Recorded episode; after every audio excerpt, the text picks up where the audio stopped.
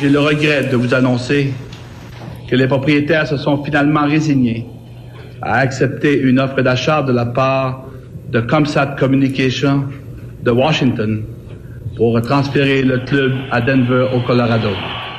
Aïe, aïe, aïe, des paroles qui ont été euh, qui ont été dites il y a 25 ans aujourd'hui, 25 mai 1995. Marcel Aubu, donc, qui annonçait la vente euh, des Nordiques euh, de Québec, le déménagement au Colorado.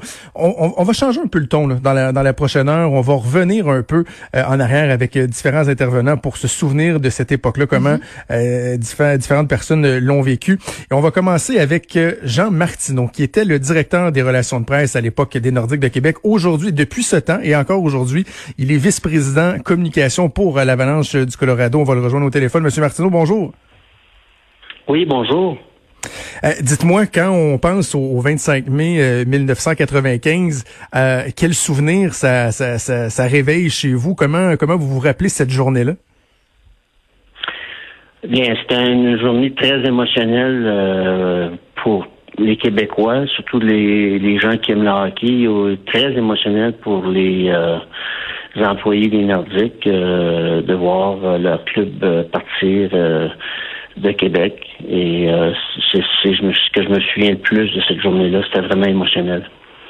À quel moment, vous, vous avez su que c'était fait, que l'équipe, l'annonce du déménagement était pour, pour être faite? Bien, il y avait eu, si je me souviens bien, il y avait eu une entente de conclure, je crois que c'était la veille ou l'avant-veille, euh, et le club avait été officiellement vendu et la conférence de presse avait suivi. Donc, si je me souviens bien, c'était le 24 mai que la vente était devenue officielle euh, au niveau légal, et puis euh, le 25 mai, la conférence de presse était tenue au, à l'hôtel L'Auge le Concorde à Québec ça devait être assez particulier, moi, pour, pour avoir été attaché de presse, pour avoir euh, organisé de, de, nombreuses conférences de presse. Celle-là, ça a dû être la, plus difficile, la plus stressante à, organiser. Évidemment, euh, non seulement la conférence de presse, mais les, les, les cinq mois euh, qui, ont, qui ont précédé cette annonce-là. Il n'y avait absolument aucune volonté politique, euh, que ce soit au niveau municipal avec le maire de Québec, euh, à l'époque Jean-Paul Lallier et euh, le gouvernement provincial avec le premier ministre Parizeau, absolument aucune volonté politique de garder le à Québec. Donc, c'était devenu quelque chose qui était impensable pour les propriétaires parce que les projections étaient très négatives. Par contre, euh, il y avait une solution à ça. Et euh, lorsqu'on regarde ça 25 ans plus tard, c'était génial comme solution. C'était euh, de bâtir un nouvel amphithéâtre à l'époque qui aurait coûté probablement entre 130 et 150 millions. Et d'autre part, d'éponger les déficits de l'équipe au cours des trois prochaines années qui auraient suivi. Et c'était estimé à environ entre 20 et 25 millions par année. Donc, on arrive à un investissement de 225 millions pour les différents paliers de gouvernement.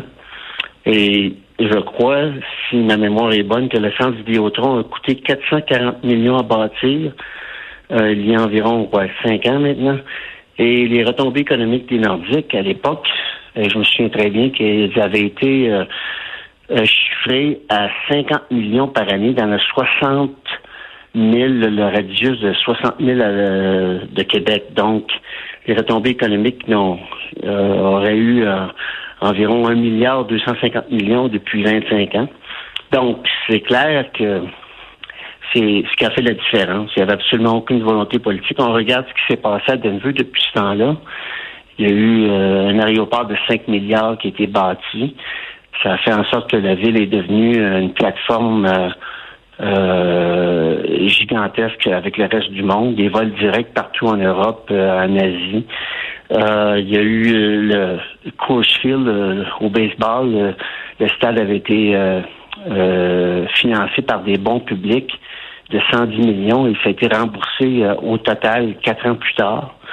Et évidemment, il y a le Pepsi Saint-Louis qui a été bâti en 97 et ouvert en 99 au coût de 160 millions à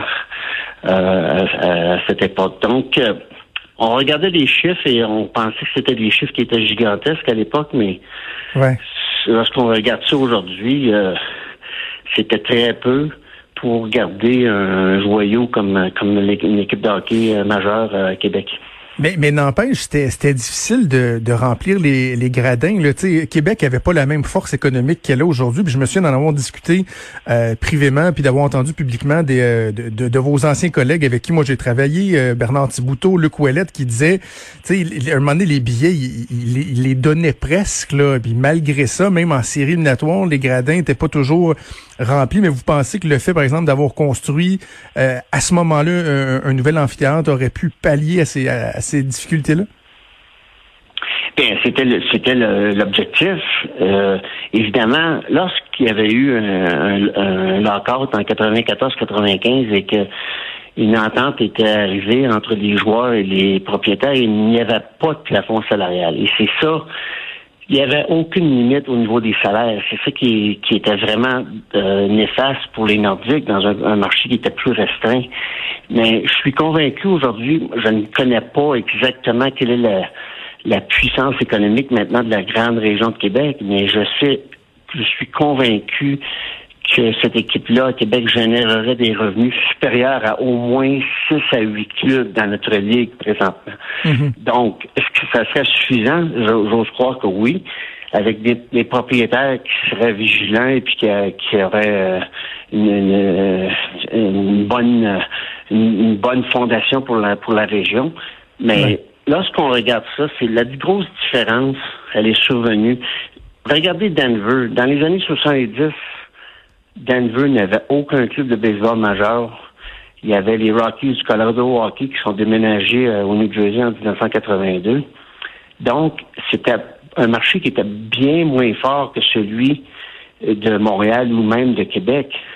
Mais ce qui est arrivé à Denver, il y a eu des gens qui ont pris la région en main et puis qui ont investi avec des, projets gigantesques qui ont fait en sorte que Denver est devenu ce que la ville qui qu'elle est aujourd'hui. Hmm. Donc ça prend des ça prend des projets d'envergure, ça prend des gens qui n'ont pas peur de, de foncer aller de l'avant. Et euh, malheureusement, ça n'a pas été le cas à Québec. Ça a pris des années, des années avant de construire un amphithéâtre. Et puis maintenant, ils ont un bel amphithéâtre, mais ils n'ont toujours pas d'équipe.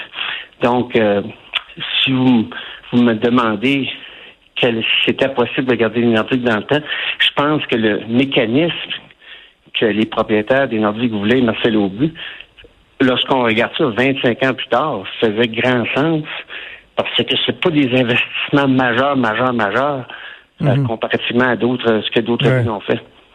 Je veux qu'on parle d'un point plus personnel, votre histoire à vous, parce que c'est quand même quelque chose. Partir de Québec et se retrouver au Colorado, ça fait 25 ans que vous êtes là aujourd'hui. Comment ça s'est passé? Comment vous vous êtes ramassé à, suivre l'équipe qui déménageait au Colorado?